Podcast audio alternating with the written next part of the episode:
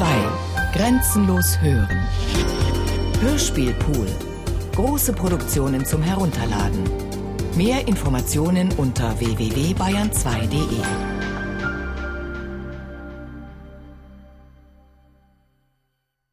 Memory Loops. Tonspuren zu Orten des NS-Terrors in München 1933 bis 1945 von Michaela Milian. Gärtnerplatz, Marsstraße, Promenadeplatz, Prinzregentenstraße. Anschlagzettel der NSDAP für Veranstaltungen am 13.12.1922. Nationalsozialisten, Deutsche, Antisemiten. Kommt heute Mittwoch, den 13. Dezember 1922, abends 8.30 Uhr in unsere zehn Protestkundgebungen in folgenden Sälen. Bürgerbräukeller, Rosenheimer Straße, Salvatorkeller, Nockerberg, Hofbrauhauskeller, Äußere Wiener Straße, Franziskanerkeller, Hochstraße, Hofbrauhaus Festsaal, Platzl, Löwenbräukeller, Stiegelmeierplatz, Großer Wirt, Schwabing, Hackerkeller, Theresienhöhe, Hirschbräukeller, Zollstraße neben Schaurebräu, zur Blüte Blütenstraße 18. Thema Jüdisch-internationaler Marxismus und Freimaurerei als Totengräber Deutschlands. Die Entente, ihr Nutznießer. Unser Führer, Parteigenosse Hitler, wird in sämtlichen Versammlungen kurz sprechen. Juden haben keinen Zutritt. Eintritt zur Deckung der Saalunkosten 5 Reichsmark. Kriegsbeschädigte frei. Münchner Post, 28. September 1922. Wieder eine Hakenkreuzler Straßenszene. Nach der letzten Hitler-Versammlung am Montag zog eine Gruppe der berüchtigten Radaumacher lärmend und nationalsozialistische Lieder brüllend durch die Kaufinger Straße. Ein Herr, der der brüsken Aufforderung, den Hut abzunehmen, nicht nachkam, wurde einfach verprügelt, so dass er ohnmächtig vom Platze getragen werden musste. Diese skandalösen Fälle mehren sich in München so, dass sie eine weltbekannte Schande für die bayerische Hauptstadt werden.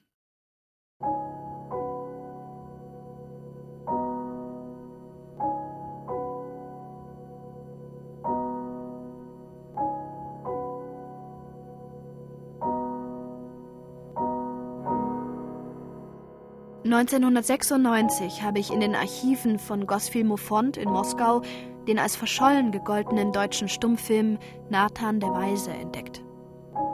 Der Film war 1922 in München unter der Regie von Manfred Noah entstanden, nach dem Stück von Gotthold Ephraim Lessing. Produzent war der jüdische Münchner Erich Wagowski, der mit seiner Filmhaus Bavaria GmbH einen Gegenpol zur UFA bilden wollte. Ein monumentaler und politisch brisanter Film, der den großen Stummfilm Epen wie Fritz Langs Die Nibelungen oder Ernst Lubitschs Das Weib des Pharao technisch ebenbürtig und inhaltlich ein mutiges Plädoyer für Toleranz und Menschlichkeit ist. Aber eine Filmpremiere in München war nicht möglich, da die Nationalsozialisten massiv Druck machten und versuchten, das Negativmaterial zu vernichten. Im Völkischen Beobachter hatten sie den Film als ein für München unzumutbares jüdisches Propagandawerk bezeichnet. Die Filmpremiere in Berlin im Januar 1923 war ein großer Erfolg. Aber in München setzte ihn Anfang Februar 1923 nur der Theaterleiter der Regina Lichtspiele aufs Programm, ohne Reklame und Vorankündigungen. Am gleichen Abend noch wurde er massiv bedroht. Ein anonymer Anrufer kündigte an, wenn du den Film nicht absetzt, wird deine Bude morgen Abend kurz und klein geschlagen. Der Kinobesitzer fürchtete nun um sein teuer ausgestattetes Erstaufführungskino, das sogar mit einer neuen Glasfront versehen war. Er nahm den Film nach nur einem Tag aus dem Programm. Was folgte, war ein finanzielles Desaster. Das Team zerbrach und zwei Jahre später, 1925, musste Erich Wagowski mit seiner Produktionsfirma Filmhaus Bavaria GmbH Konkurs anmelden.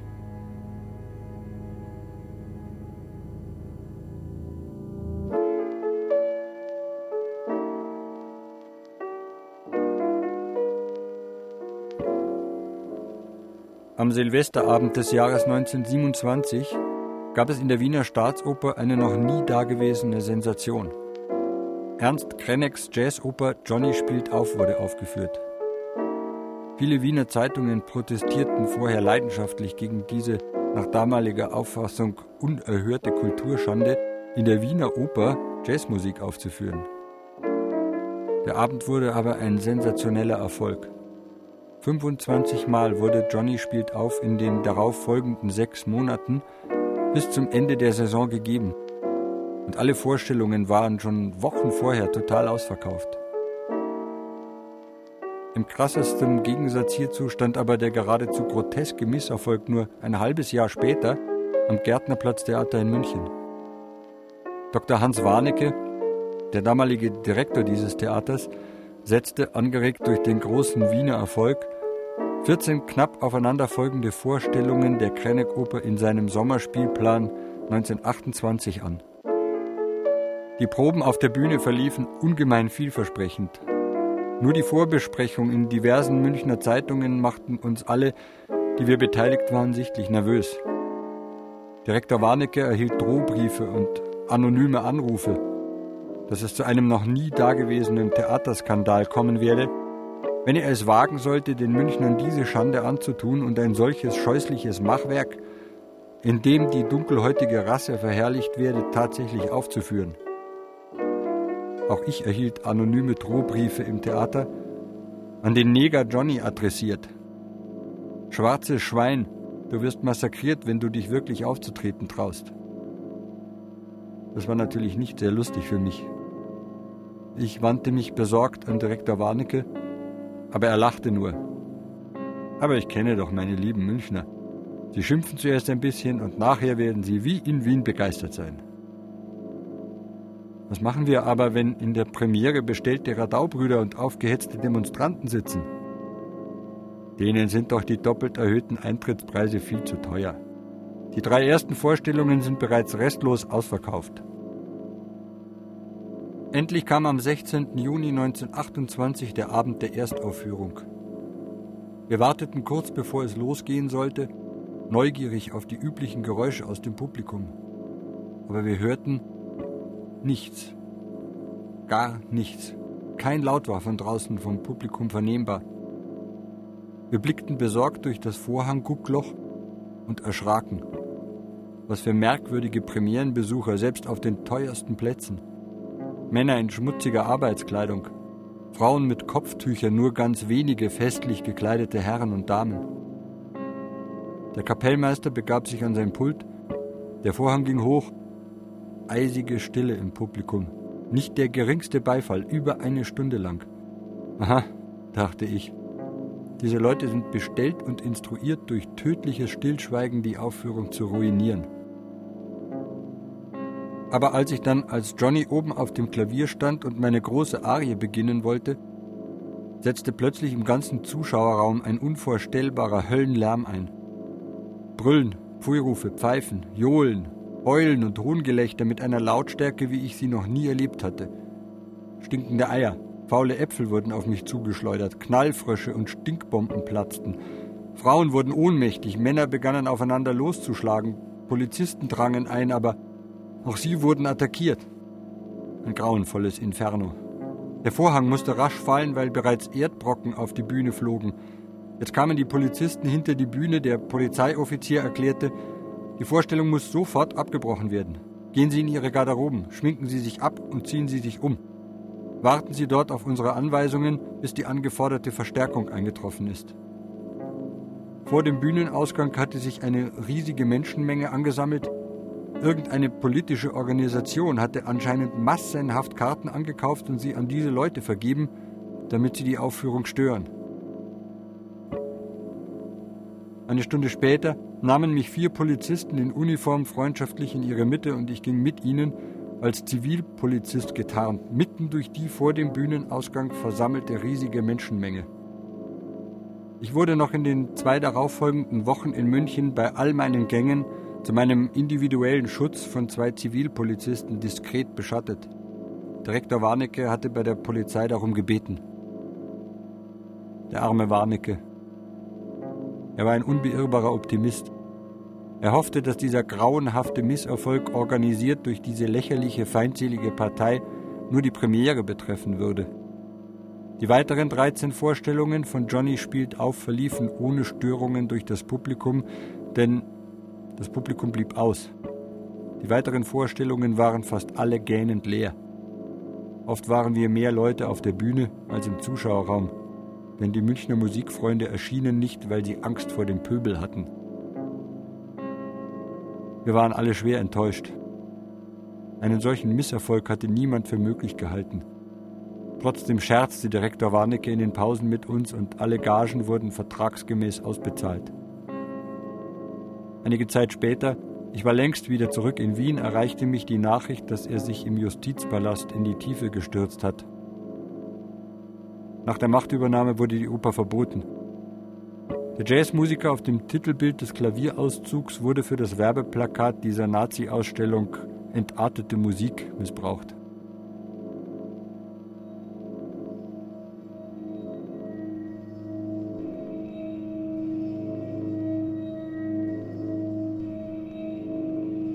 Meine erste aktive politische Erinnerung, die prägend war für meine künftige politische Haltung, war der 7. September 1932. Da war ich im Zirkus Krone bei einer Parteiversammlung des wiederholt vorbestraften Psychopathen Adolf Hitler, war etwa zehn Meter vom Rednerpult weg, damals 18 Jahre, Primaner, und habe mir das zwei Stunden lang angehört. Die Leute waren total aufgeheizt worden durch das Gebrüll. Eine absolut hysterische Szenerie, dass ich buchstäblich Angst hatte, wie das weitergehen würde. Da habe ich gedacht, wenn der hier irgendwas zu sagen bekommt in der deutschen Politik, dann sind wir dem Irrsinn ausgeliefert. Das war mein erster Eindruck und dabei ist es geblieben. Dann habe ich mir das schreckliche Buch Mein Kampf besorgt, damals schon, vor dem Januar 33, und gehöre auch zu den fünf Deutschen, die es gelesen haben. Ich habe es von A bis Z gelesen und wusste dann, was der vorhat. Da steht's ja genau drin.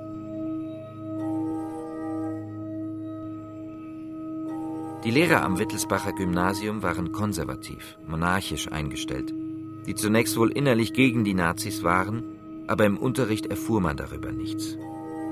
Da wurde dann die bayerische Monarchie gelehrt. Die Zeitgeschichte war nicht Gegenstand des Unterrichts.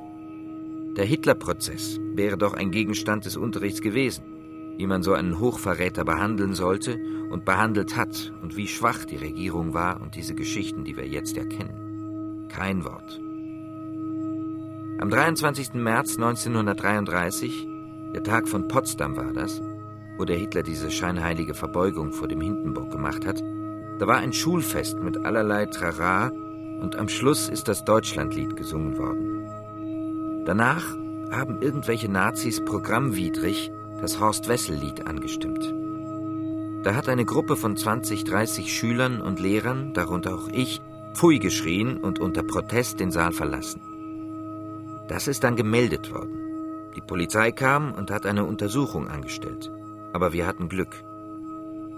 Ob ich das heute noch machen würde, weiß ich nicht, denn die hätten uns auch in das damals eröffnete KZ Dachau stecken können. Wir haben einen Direktoratsverweis bekommen wegen Störung einer Schulfeier. Aber das hing mir die ganzen Jahre nach. Das war einer der Gründe, warum ich dann später nicht zur Anwaltschaft zugelassen worden bin. Die haben das sehr genau aufgeschrieben. Münchner Neueste Nachrichten, Donnerstag, 6. April 1933. Gefasste Verleumder. Hetze gegen Reichskanzler durch raffinierte Bildfälschung. Einer gemeinen Lügenpropaganda gegen den Reichskanzler Adolf Hitler ist die bayerische politische Polizei auf die Spur gekommen. Über die amtlichen Feststellungen teilt der Polizeibericht mit, die bayerische politische Polizei verhaftete am Samstag zehn Personen, die sich die Aufgabe gestellt hatten, den Reichskanzler Adolf Hitler im In- und Ausland verächtlich zu machen. Sie stellten in der Wohnung einer hiesigen Jüdin eine Gruppenaufnahme her, die den Reichskanzler inmitten von Animierdamen auf einem Divan sitzend zeigt. Einer der Festgenommenen war als Reichskanzler verkleidet. Die übrigen Beteiligten, Damen und Herren, hatten den Arm zum nationalsozialistischen Parteigruß erhoben. Es konnten mehrere Abzüge, sowie die zur Aufnahme verwendete Platte beschlagnahmt werden. Ein Teil der Festgenommenen sind Mitglieder der Fotola Gesellschaft. Die Aufnahme geschah jedoch ohne das Wissen und gegen den Willen des Inhabers der Fotola GmbH.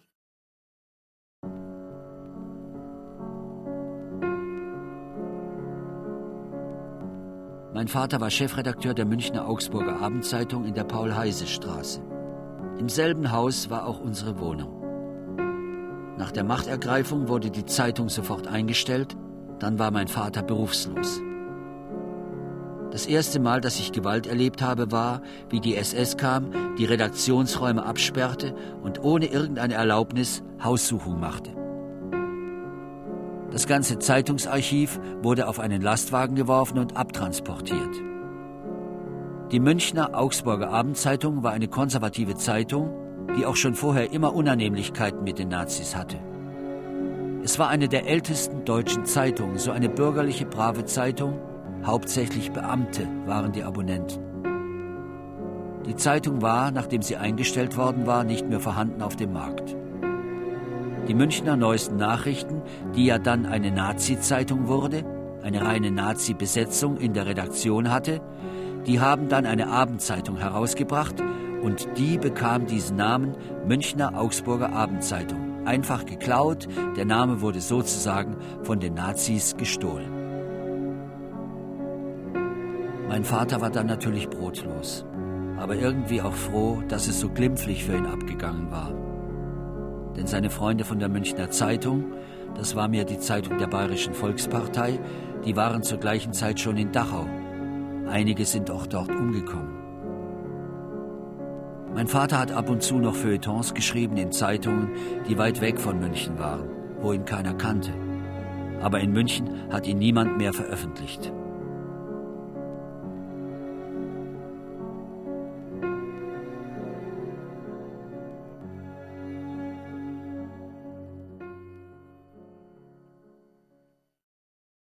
Betriebszelle Bayerischer Rundfunk München, Rundfunkplatz 1 Herrn Minister Dr. Goebbels Berlin München 26. März 1933 Sehr geehrter Herr Doktor, am 21. März 1933, dem Tag der nationalen Erneuerung anlässlich der Einberufung des neuen Reichstages in Potsdam, hielt ohne Widerspruch der Rundfunkleitung der Kapellmeister Winter in der Zeit von 10 Uhr bis 12.45 Uhr ohne zwingende Notwendigkeit eine Orchesterprobe ab, wodurch den Orchestermitgliedern das Anhören der Feierlichkeit aus Potsdam unmöglich gemacht wurde. Winter hatte schon bei einer früheren Gelegenheit seine Gesinnung zum Ausdruck gebracht, indem er das Deutschlandlied, das im Anschluss an sein Konzert gespielt wurde, nicht dirigierte. Gesetz zur Wiederherstellung des Berufsbeamtentums vom 7. April 1933. Beamte, die nicht arischer Abstammung sind, sind in den Ruhestand zu versetzen. Soweit es sich um Ehrenbeamte handelt, sind sie aus dem Amtsverhältnis zu entlassen. Beamte, die nach ihrer bisherigen politischen Betätigung nicht die Gewähr dafür bieten, dass sie jederzeit rückhaltlos für den nationalen Staat eintreten, können aus dem Dienst entlassen werden. 29. August 1933. Herrn Alfred Blum. München, Herzog Rudolfstraße, 18, dritter Stock. Sehr geehrter Herr Blum, in umgehender Beantwortung Ihres Schreibens vom 25. des Monats muss ich Ihnen leider mitteilen, dass ich in Ihrer Angelegenheit nichts unternehmen kann, da unumstößliche Bestimmungen dagegen stehen. Ich muss Ihnen leider auch die Hoffnung auf eine andere Entscheidung aus Berlin nehmen, da auch das Reichspropagandaministerium sich dem Gesetz fügen muss. Eine persönliche Unterredung würde in der Sache nichts ändern, weshalb ich Sie bitte, davon abzusehen. Mit vorzüglicher Hochachtung, Kolb, BR-Intendant.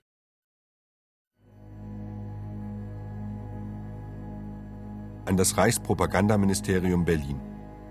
Der Unterzeichnete bittet das Reichspropagandaministerium höflichst von folgenden Tatsachen Kenntnis zu nehmen.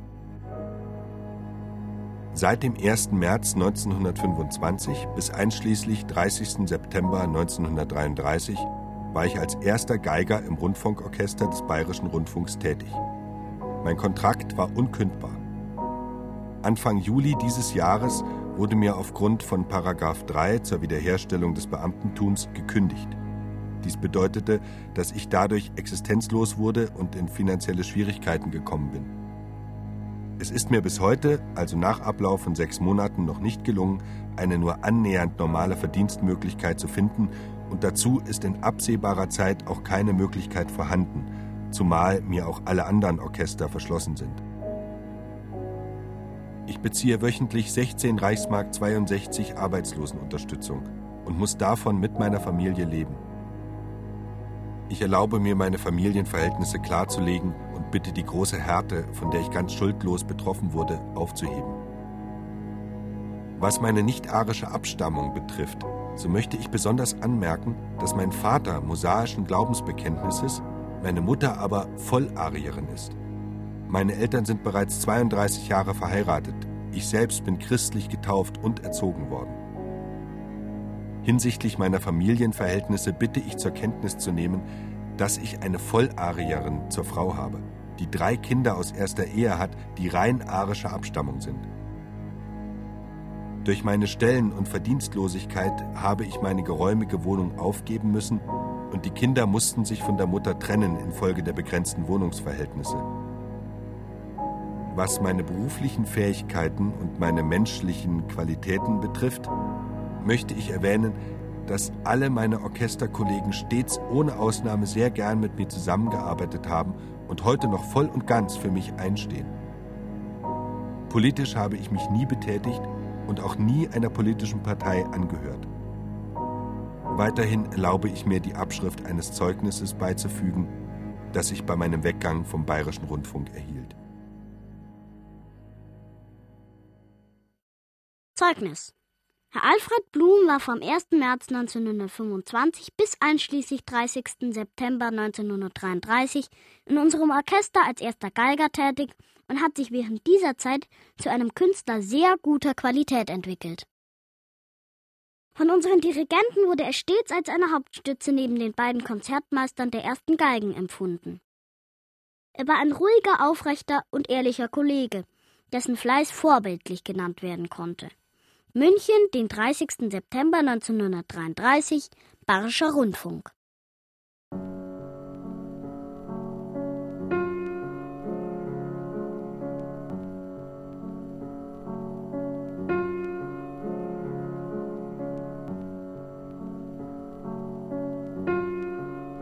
Am 30. Juni 1934, abends 19.20 Uhr, wurde mein Mann, der Musikschriftsteller und Schriftleiter der Münchner Neuesten Nachrichten, Dr. Willi Schmid, in unserer Wohnung Schackstraße 3, dritter Stock, in meiner und meiner Kinder Gegenwart durch einen Zivilisten und vier SS-Leute in Uniform verhaftet. Ein Haftbefehl wurde nicht vorgezeigt. Ebenso wenig haben sich die verhaftenden Leute ausgewiesen.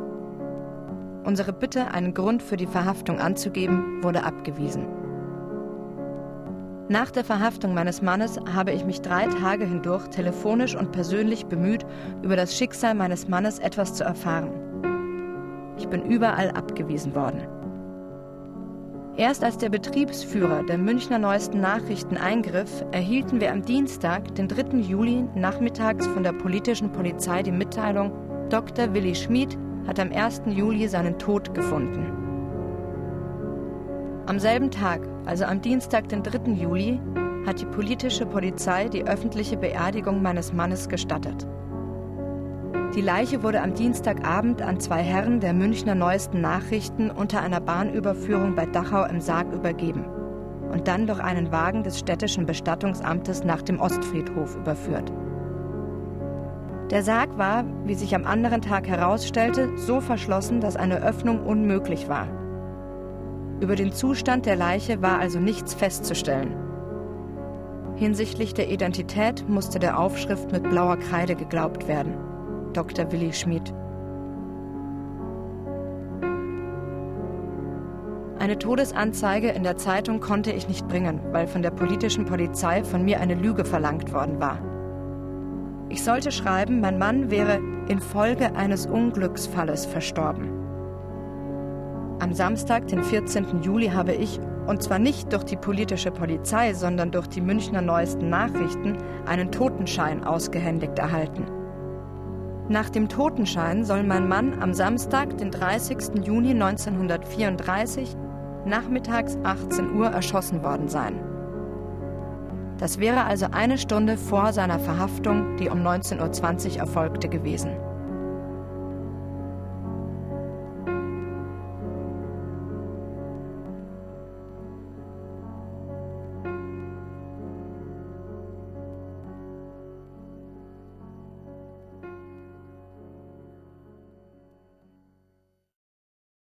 Vertraulichen Erhebungen bei der Ehefrau des Finanzrates Schmoll, Blutenbockstraße 12, zweiter Stock, und bei der im dritten Stock wohnenden Witwe Amalie Spielbühler ergaben, dass die Kunstmalerin Marie-Louise Kohn im vierten Stock des Anwesens ein Atelier besitzt und in Loristraße 7 wohnhaft ist. Beiden Frauen ist schon seit einiger Zeit aufgefallen, dass hauptsächlich in den Abendstunden oft acht bis zwölf Juden beiderlei Geschlechts im Atelier zusammenkommen und dort bis in die späte Nacht verweilen. Vor etwa 14 Tagen sei es besonders lebhaft zugegangen. Daraufhin habe sich Frau Spielbühler in das Atelier begeben und sich die Ruhestörung verbeten. Von einem im Atelier anwesenden Juden habe sie erfahren, dass eine Theaterprobe abgehalten worden sei. Die Jüdin Kohn war an diesem Tage nicht anwesend. Seit diesem Tage sollen die Zusammenkünfte unterblieben sein. Frau Schmoll und Frau Spielbühler sprachen die Vermutung aus, dass es sich hier um politische Zusammenkünfte handelt. Bayerische Israelitische Gemeindezeitung 15.01.1936 in München haben sich eine Handvoll ideal gesinnter Künstler und Private zusammengetan und ein Marionettentheater errichtet, das am 30. Januar 1935 an die jüdische Öffentlichkeit treten wird. Die Aufführungen werden als Veranstaltungen des Jüdischen Kulturbundes am Promenadeplatz 12 stattfinden. Nach den Absichten der Theaterleitung soll Schauspiel wie kleine Oper gepflegt werden. Vor allem Werke entweder jüdischen Milieus oder jüdischer Autoren. Die Bühne ist in der Umschulungswerkstätte der Münchner jüdischen Gemeinde hergestellt. Das Wichtigste, die Puppen und Dekorationen, sind von zwei nicht unbekannten Münchner Künstlern, dem Maler Rudolf Ernst und der Malerin Maria Luiko, hergestellt. Technisches wie Darstellerisches liegt ausschließlich in jüdischen Händen.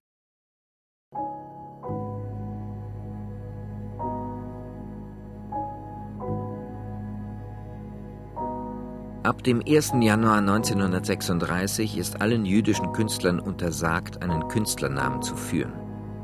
Marie-Louise Kohn darf sich nicht mehr Maria Luiko nennen, als die sie in der Kunstszene bekannt ist. Wie alle anderen jüdischen Künstler wurde Maria Luiko 1933 aus dem Reichsverband der deutschen Künstler ausgestoßen und mit einem Ausstellungsverbot belegt. Sie engagierte sich daraufhin für das Kulturprogramm des Jüdischen Kulturbundes in Bayern, Ortsgruppe München. Hier vor allem als Gründungsmitglied im Marionettentheater. Die Puppen, die sie für das Marionettentheater Münchner jüdischer Künstler geschaffen hat, befinden sich in der Puppentheatersammlung im Münchner Stadtmuseum. In vielen ihrer Werke nach 33, in Holzschnitten, Lithografien und Ölbildern, sah ich die Vision einer verdunkelten Welt, Besonders in den Holzschnitten, die erhobene Hände darstellen, zeigt sich die Ahnung des Kommenden. Es war mir nicht klar, ob es sich hier um betende Hände handelte, um Hände, die in Verzweiflung gerungen werden, oder um die erhobenen Arme der sich Ergebenden. Als ich Maria fragte, antwortete sie nur lakonisch, um alles. Der Jüdische Kulturbund ist nicht als eine Kultur- oder Kunstvereinigung zu sehen, wie man sie vor dem Krieg oder nach dem Krieg hier kannte, ist damit überhaupt nicht zu vergleichen, sondern der Jüdische Kulturbund war eine Zwangsorganisation und zugleich auch ein Selbsthilfeverein.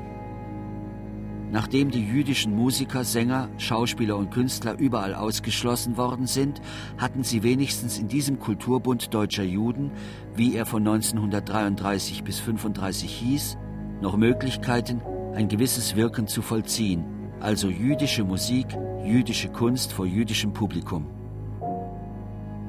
Shalom Ben Korin, der damals noch Fritz Rosenthal hieß, hat es so gesagt. Wir wollten durch Manifestation jüdischer Kultur unseren Willen zur Selbstbehauptung demonstrieren. München, 13. Juni 1939. Alle, aber auch alle unsere wirklichen Freunde sind weg. Auch alle die guten Bekannten, denen man etwas zu sagen hatte oder die einem was zu sagen hatten. Das, was es hier noch gibt, das sind wirkliche Überbleibsel. Und was man redet, hoffnungslos. Ich habe seit einem Jahr nichts mehr gemalt, nur Kunstgewerbe gemacht. Metalltreiben gelernt, überhaupt kunstgewerbliche Metallbearbeitung jeder Art. Ich finde das doch sehr nützlich. Ich kann jetzt Schalen, Aschenbecher und dergleichen machen. Auch einfachere Arten von Steinfassen. Was nun wird, weiß niemand. Ich bedauere wirklich, dass wir gar so lange gehofft haben, doch noch einen Weg nach Palästina zu finden. Wir haben viel wichtige Zeit darüber unnütz verstreichen lassen. Nun bleibt nur mehr der Weg als Dienstmädchen nach England. Wir haben uns dazu lange nicht entschlossen, aber wenn es geht, sind wir auch ganz einverstanden. Wüsstest du Adressen in England, die behilflich sein könnten, für uns Stellungen zu finden bei Engländern?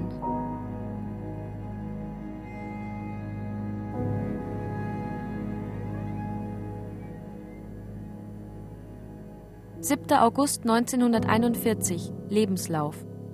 Marie-Louise Sarah Kohn, geboren 25. Januar 1904 in München. Eltern Heinrich und Olga, geborene Schulhöfer. Deutsche Staatsangehörige. Volksschule 1908 bis 1912. Höhere Mädchenschule, Frauenschule. Kindergärtnerinnen-Seminar mit städtischer Prüfung 1922. Note 2 anstellungsberechtigt für städtischen Dienst. 1923 bis 28 Akademie der Bildenden Künste München. Mal- und Zeichenklasse Professor Karl Kasper, Grafik bei Schinnerer. Vorher Mal- und Zeichenschule Moritz Heimann. Anschließend einige Semester Kunstgewerbeschule, Theaterklasse Pretorius. Seit 24 Mitglied des Münchner Künstlerverbands Die Jury Freien bis 33 jährliche Ausstellung im Glaspalast. Verschiedene Ausstellungen im Rheinland, Berlin, Münchner Kunstverein. Zeitschriften wie Jugend. Kollektivausstellungen 1929 und 31. Ab 33 im Kulturbund aktiv. Ausstellungen München, Nürnberg, Berlin. Kunstgewerbeausstellungen, Glasätzungen, Metallarbeiten, Grabsteinentwürfe. Marionettentheater, Puppen, Kostüme, Dekorationen, mit Gastspielen in der Provinz. Daneben Hilfsbibliothekarin an der Bibliothek der jüdischen Gemeinde. Ab 39 Handarbeits- und Zeichenlehrerin an der jüdischen Volksschule für alle Klassen. Dies bis heute, wenn auch jetzt ehrenamtlich. Daneben jetzt Arbeiterin in einer Schmuckfedernwerkstätte. Bedarf für Putzmacherinnen, Vögel, Blumen, und Einschlägiges in Einzelherstellung. In Amerika ausgestellt in Ausstellung Deutsche Kunst, New York 1931, Third International Exhibition Art Institute of Chicago 1935 sowie Fifth International Exhibition Art Institute Chicago 1938. Damals ein Verkauf. Kenntnisse Englisch, Französisch, Zeichnen, alle Maltechniken, Holzschnitte, Steindruck, Radierung, Ätzung und Kaltnadel, Tiefdruck. Metalltechniken, Treiben, Ätzen, Ziselieren, Edelsteinfassen, Schmuck, Glasätzung. Alle Handarbeiten einschließlich Leder. Perfekt schneidern und zuschneiden. Alle kunstgewerblichen Techniken. Entwürfe, besonders für Kostüme. In München an den Kammerspielen für die Inszenierung von Hans Sonnenstösser 1928. Dekorationen, auch Gebrauchsgrafik, Haushaltskenntnisse ohne besondere Ausbildung, Kinder, siehe Ausbildung und Schultätigkeit. Verwandte und Referenzen über Sprachkenntnisse weiß Dr. Hirschberg Bescheid, den ich als hauptsächliche Referenz benenne. Daneben besonders Professor Dr. Franz Rapp, ehemaliger Leiter des Theatermuseums München, jetzt New York City. Und Herr Alonzo Aden am Kunstmuseum der Universität Washington, Adresse durch Rapp zu erfragen. Ebenfalls Löwenfeld, Held, Regensteiner, Lewinger. Verwandte Ludwig Pfeiffer, Vetter, 260 West End Avenue, New York City. Anita Kay, geborene Kürzinger, ebenso verwandt, Mutter war Schwester unseres Vaters. Denver, Colorado 790 Adams Street. Ludwig Regensteiner, Vetter zweiten Grades, auch von Vaters Seite. Gottfried Hirsch, Jerusalem, wird nichts tun können.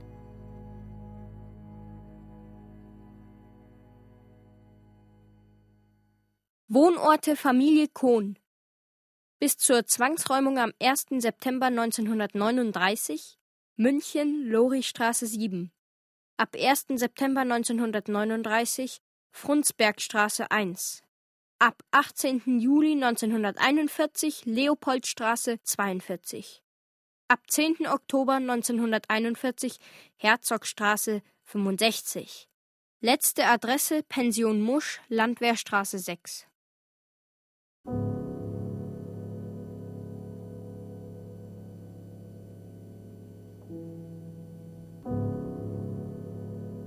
Am 20. November 1941 wurden Maria Luiko und ihre Schwester, die Rechtsanwältin Dr. Elisabeth Kohn, zusammen mit ihrer Mutter von München nach Kaunas in Litauen deportiert und dort ermordet. 1946 waren einige Werke von Maria Luiko in der Münchner Galerie Wimmer und Co. neben Bildern von Georges Braque und Pablo Picasso ausgestellt.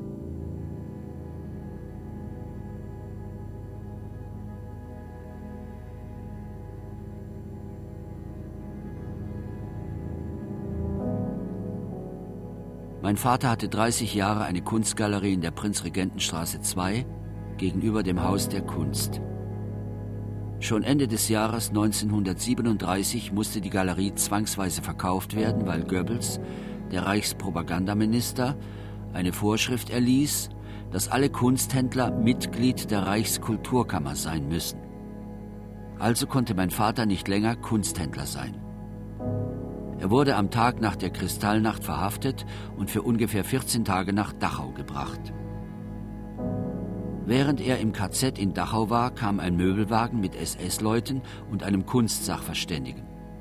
Zuerst gingen sie in die Wohnung unter uns, wo auch ein jüdischer Mieter wohnte, um deutsches Kulturgut zu beschlagnahmen.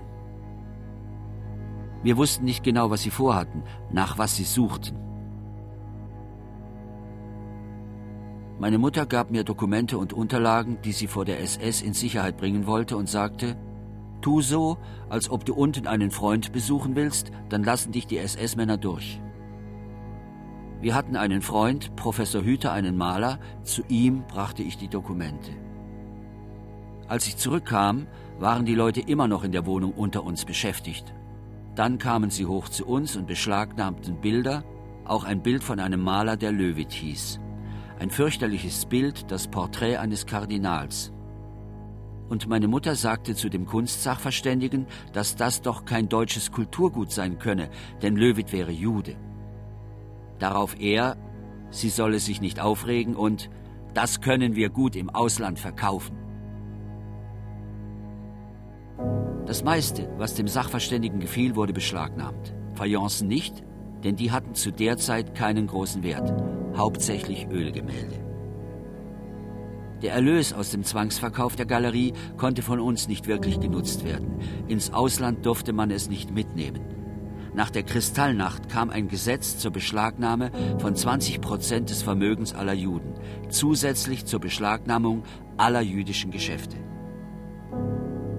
Ich erhielt nach 1945 etwas Entschädigung für einige der beschlagnahmten Sachen. Ich musste beweisen, welche Gegenstände beschlagnahmt worden waren.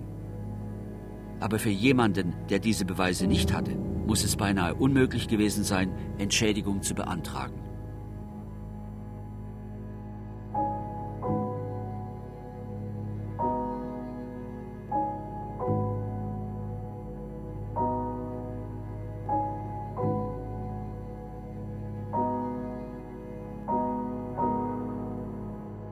Ich bin der typische Fall eines Mischlings, der nirgends hingehörte. Mein Vater war Jude. Er hatte spät geheiratet, mit 47 Jahren. Einige Jahre hatte er beharrlich um meine Mutter, die eine blonde, bildschöne Christin war, geworben. Sie hat nach der Hochzeit die jüdische Religion angenommen.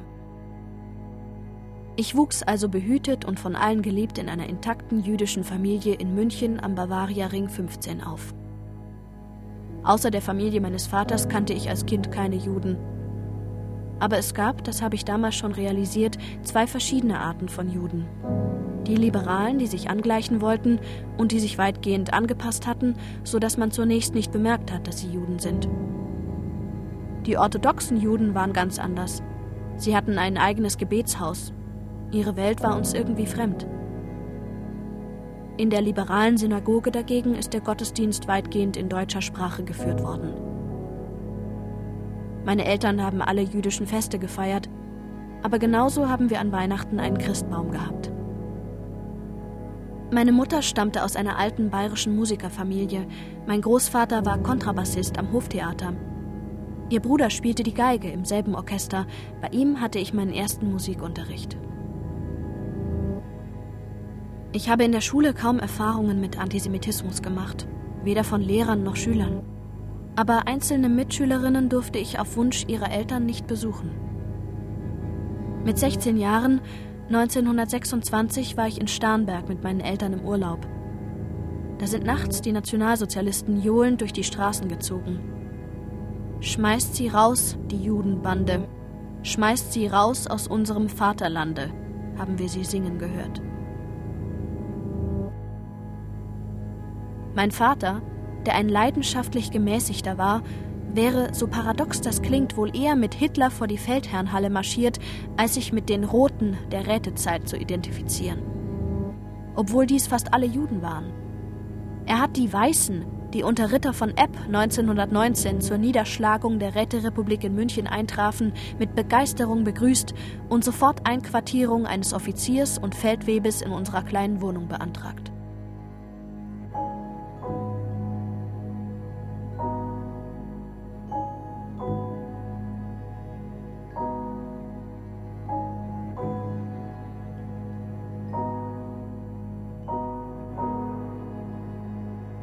Ich habe das Gymnasium nach der sechsten Klasse verlassen und die Aufnahmeprüfung an der Akademie der Tonkunst gemacht. Die staatliche Hochschule für Musik war damals im Odeon am Odeonsplatz, wo heute das bayerische Innenministerium ist. Ich besuchte die Orchesterproben der Münchner Philharmoniker. Gieseking, Knappertsbusch, Strauß sahen mich als begeisterte Zuhörerin. Nach einem hervorragenden Examen wurde ich in die Meisterklasse aufgenommen und aus diesem Anlass bekam ich von meinen Eltern einen Bechsteinflügel. Ich habe dann viele Konzerte gegeben, unter anderem auch im Odeon. Diese Konzerte haben mich ziemlich bekannt gemacht. Dadurch habe ich auch den Musikschriftsteller und Komponisten Wolfgang von Bartels kennengelernt. Und aus dieser Bekanntschaft entstand eine Liebesgeschichte. Wir hatten keine Ahnung, was auf uns zukommen würde, sonst hätten wir wahrscheinlich zu dieser Verbindung nicht den Mut gehabt. Ich habe am 19. März 1933 noch ein Konzert mit dem damaligen Solo-Cellisten der Münchner Philharmoniker gegeben. Wir haben die Cellosonaten von Bartels aufgeführt. Da bekamen wir noch sehr gute Kritiken. Ich sollte für den Bayerischen Rundfunk Richard Strauss Werke einspielen, aber das Engagement wurde plötzlich kurzfristig abgesagt. Kurz danach kamen die Bestimmungen des Dritten Reiches. Die Juden, die an der Akademie lehrten, wie der Geiger Janis Santo, wurden mitten aus dem Unterricht unter höchst unwürdigen Umständen aus der Akademie entfernt. Ich wurde aus der Reichsmusikkammer ausgeschlossen. Ich bekam Berufsverbot.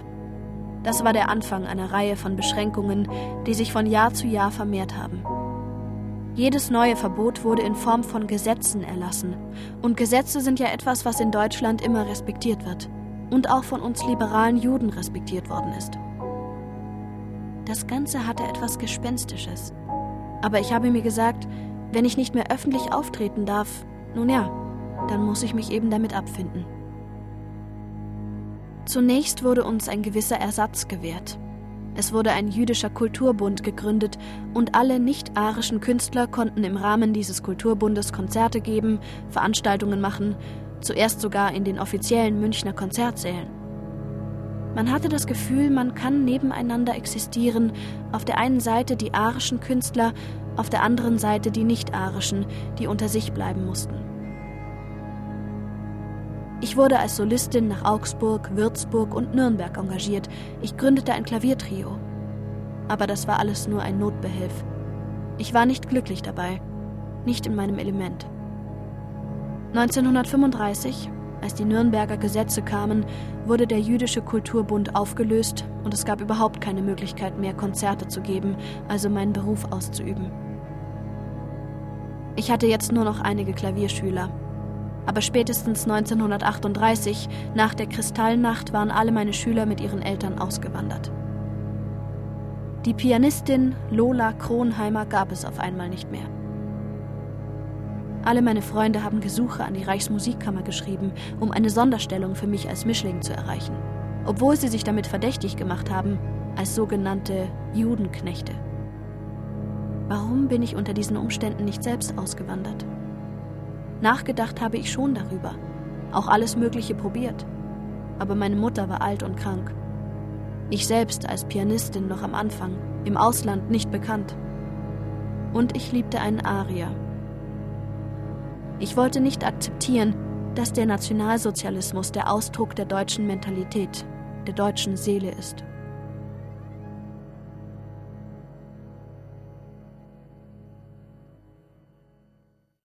Polizeidirektion München Bericht am 26. November 1934 störte eine Gruppe von etwa 25 Studenten die Darbietung in der Künstlerkneipe Simplicissimus. Sie begründeten ihr Verhalten damit, dass das Programm in diesem Kabarett noch heute unter jüdischem Einfluss stehe. Um die gleiche Zeit wurde in den Luitpold-Lichtspielen der Kriminalfilm Rom Express mit dem bekannten Filmschauspieler Konrad Veit vorgeführt. Das Publikum nahm gegen diese Aufführung Stellung, da ihm der Schauspieler Veit als Hauptdarsteller des in London gedrehten deutschfeindlichen Hetzfilmes Jud Süß bekannt war. Zu ernsten Kundgebungen kam es in diesem Falle nicht. Kulturamt der Hauptstadt der Bewegung München am 11. Mai 1937. Städtisches Kulturreferat. Das Münchner Adressbuch 1937 enthält bei der Erklärung zur Bezeichnung Mörike-Platz noch immer die Behauptung, dass Heinrich Heine neben Mörike der bedeutendste deutsche Lyriker des 19. Jahrhunderts sei. Ich bitte Sie zu veranlassen, dass der Name dieses Juden bei der nächsten Herausgabe aus dem Adressbuch der Hauptstadt der Bewegung verschwindet.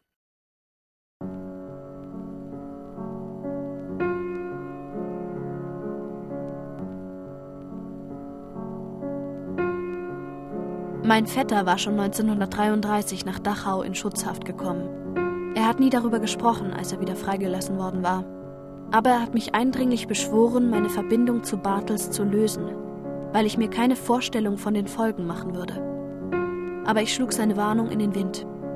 Allerdings begleitete mich von da an die Angst. Ab Herbst 1934 begann für Bartels und mich eine teuflische Verfolgung in Form von anonymen Telefonanrufen. Bei meiner Mutter, bei ihm, bei Freunden. Ich kann mich bis heute des Verdachts nicht erwehren, dass es jemand aus seinem engsten Bekanntenkreis war, der mit diesen Drohanrufen ein Unglück verhüten wollte. Am 15. September 1935 kamen die Nürnberger Rassegesetze zum Schutze des deutschen Blutes. Ein Halbjude wie ich, wenn er der jüdischen Religion angehörte, wurde nun als Volljude eingestuft und als solcher behandelt. Das bedeutete für meine Liebesbeziehung das aus. Denn wenn man uns erwischt hätte, hätte es KZ und unter Umständen die Todesstrafe, zumindest die schlimmsten Misshandlungen gegeben. Der Begriff Rassenschande war damals ja sehr populär. Wir haben uns dann nur noch selten und heimlich getroffen. Im Sommer am Aumeister, im Winter am Oberwiesenfeld, wo es dunkel war und uns kein Mensch sah. Wir haben immer wieder Schluss gemacht. Wir haben immer wieder Abschied genommen, konnten es aber nicht aushalten. Mit Hilfe von treuen Freunden haben wir uns verständigt und irgendwo getroffen. Es war ein fürchterlicher Zustand. Übrigens waren meine Mutter und ich nach den Nürnberger Gesetzen aus der jüdischen Religion ausgetreten was uns auf der einen Seite die grenzenlose Verachtung der Familie meines Vaters, der inzwischen gestorben war, einbrachte, auf der anderen Seite aber für mich keine Veränderung meiner Situation bedeutete. Das Geschäft meines Vaters wurde arisiert. Mein Konto wurde gesperrt. Die Judenvermögensabgabe abgezogen und nur ein geringer Betrag zur Lebenshaltung für mich freigegeben. Mein Glück war, dass ich bei meiner Mutter leben und wohnen konnte. Für mich kam ein Verbot nach dem anderen. Theater, Konzerte, Kinos, Parkanlagen, Badeanstalten waren für Juden gesperrt. Die Benutzung öffentlicher Verkehrsmittel untersagt. Nach der Reichskristallnacht wurden den Juden die Kraftfahrzeuge beschlagnahmt und die Führerscheine entzogen. Ich durfte kein öffentliches Telefon mehr benutzen, keine Zeitung kaufen. Es kam der Zweite Weltkrieg. Es kam die Verordnung zum Tragen des Judensterns. Da wurde ich in die Polizeidirektion vorgeladen und mir eröffnet, dass ich verpflichtet wäre, den Stern zu tragen, weil ich als Volljüdin gelten würde.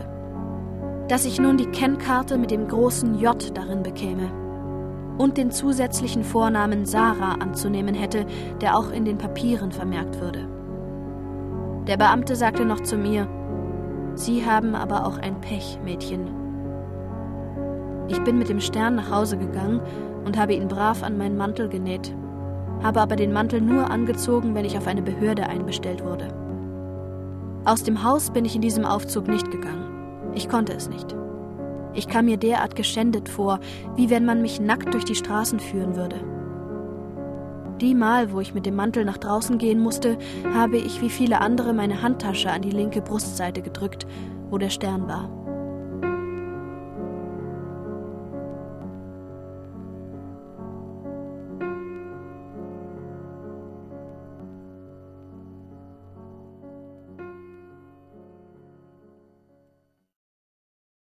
Israelitische Kultusgemeinde München e.V., Lindwurmstraße 125, gibt bekannt 10. Oktober 1940. Der Beauftragte des Gauleiters hat neuerlich zur Auflage gemacht, die Wohnräume daraufhin zu prüfen, ob die Vorschriften über die zahlenmäßige Unterbringung genau eingehalten sind. Die Anordnung geht dahin, dass alle irgendwie geeigneten Räume mit mindestens zwei und, soweit größere Räume in Betracht kommen, mit drei Personen zu belegen sind. 20. Januar 1941 zur Beachtung. Bei jedem Schriftwechsel mit den Behörden ist unaufgefordert auf die Eigenschaft als Jude hinzuweisen sowie Kennort und Kennnummer der Kennkarte anzugeben. Von jeder Wohnungsänderung ist dem Finanzamt und der Devisenstelle Kenntnis zu geben.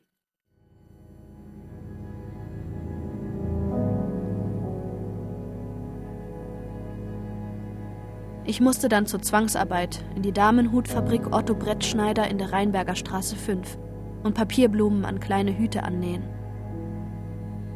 Im Februar 1945 erhielt ich den Befehl zum Abtransport gerüchteweise nach Theresienstadt. Ich zeigte den Zettel meinem Chef, der sofort zur Gestapo ging, um mich frei zu bekommen. Natürlich ohne Erfolg. Als er zurückkam, sah er mich an und sagte todernst, Sie werden doch um Gottes Willen da nicht mitgehen. Was soll ich denn machen? erwiderte ich. Es bleibt mir ja gar nichts anderes übrig. Doch, sagte er energisch, haben sie nirgends auf dem Land Bekannte, wo sie eine Zeit lang bleiben könnten. Sehr lang kann der Krieg und der ganze Nazi-Zauber doch nicht mehr dauern. Ich überlegte. Ich wüsste schon jemanden, ein Bauernehepaar im Allgäu. Aber wie soll ich denn da hinkommen? Es darf doch niemand mehr ohne Genehmigung mit der Bahn fahren. Und ich schon gar nicht. Sehr einfach, sagte er. Jetzt gehen Sie erstmal in den Keller suchen sich dort ein Arbeitsbuch einer meiner Angestellten, die ungefähr in ihrem Alter ist, machen das Foto weg, kleben ein Bild von sich hinein, dann schreiben sie auf meinem Firmenpapier einen Antrag ans Ministerium, dass sie für meine Firma unter ihrem neuen Namen eine kriegswichtige Reise zu einem unserer Ausweichlager im Allgäu machen müssen und um Reisegenehmigung bitten. Unterschreiben möchte ich es selbst nicht gern. Aber fälschen Sie ruhig meine Unterschrift, das merkt kein Mensch. Ich tat alles, was er gesagt hatte, holte mir unter Herzklopfen die Reisegenehmigung und fuhr, zwei Kapseln mit Zyankali in der Tasche nach Immenstadt, wobei ich mit meinem falschen Ausweis gut durch die Kontrolle kam. Ich wurde mehrere Monate in diesem Bauernhaus versteckt gehalten. Viel später habe ich erfahren, dass vor und nach meiner Flucht die Besitzer der Hutfabrik ihre anderen jüdischen Angestellten durch Verstecken im Geräteschuppen vor der Festnahme geschützt und mit unter großer Gefahr gehamsterten Lebensmitteln vor dem Hunger bewahrt haben. Ich habe immer wieder versucht, als Hörerin zur Musik zurückzufinden, aber selbst das war schwierig. Ich konnte Musik nicht mehr hören, nicht mehr ertragen konnte nicht ertragen, wenn jemand Klavier spielte, habe mich dann entschlossen, meinen Flügel zu verkaufen.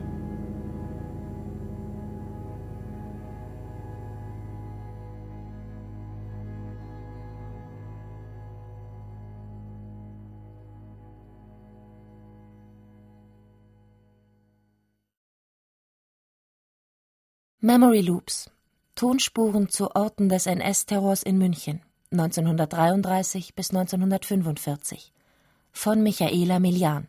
Gärtnerplatz, Marsstraße, Promenadeplatz, Prinzregentenstraße. Mit Peter Brombacher, Ferdinand von Kannstein, Anna Klarin, Julia Franz, Gabriel Hecker, David Herber, Johannes Herschmann, Julia Leubel, Laura Mehr, Stefan Merki, Steven Scharf und Joanna Verbeek von Levis. Musikrealisation Karl Österheld und Michaela Milian. Sprachaufnahmen Hans Scheck, Susanne Herzig. Studioproduktion Mario Thaler. Regieassistenz Kirsten Böttcher. Komposition und Realisation Michaela Milian. Produktion Bayerischer Rundfunk Hörspiel und Medienkunst in Zusammenarbeit mit der Landeshauptstadt München Kulturreferat Freie Kunst im öffentlichen Raum 2010 Redaktion Herbert Kapfer, Katharina Agathos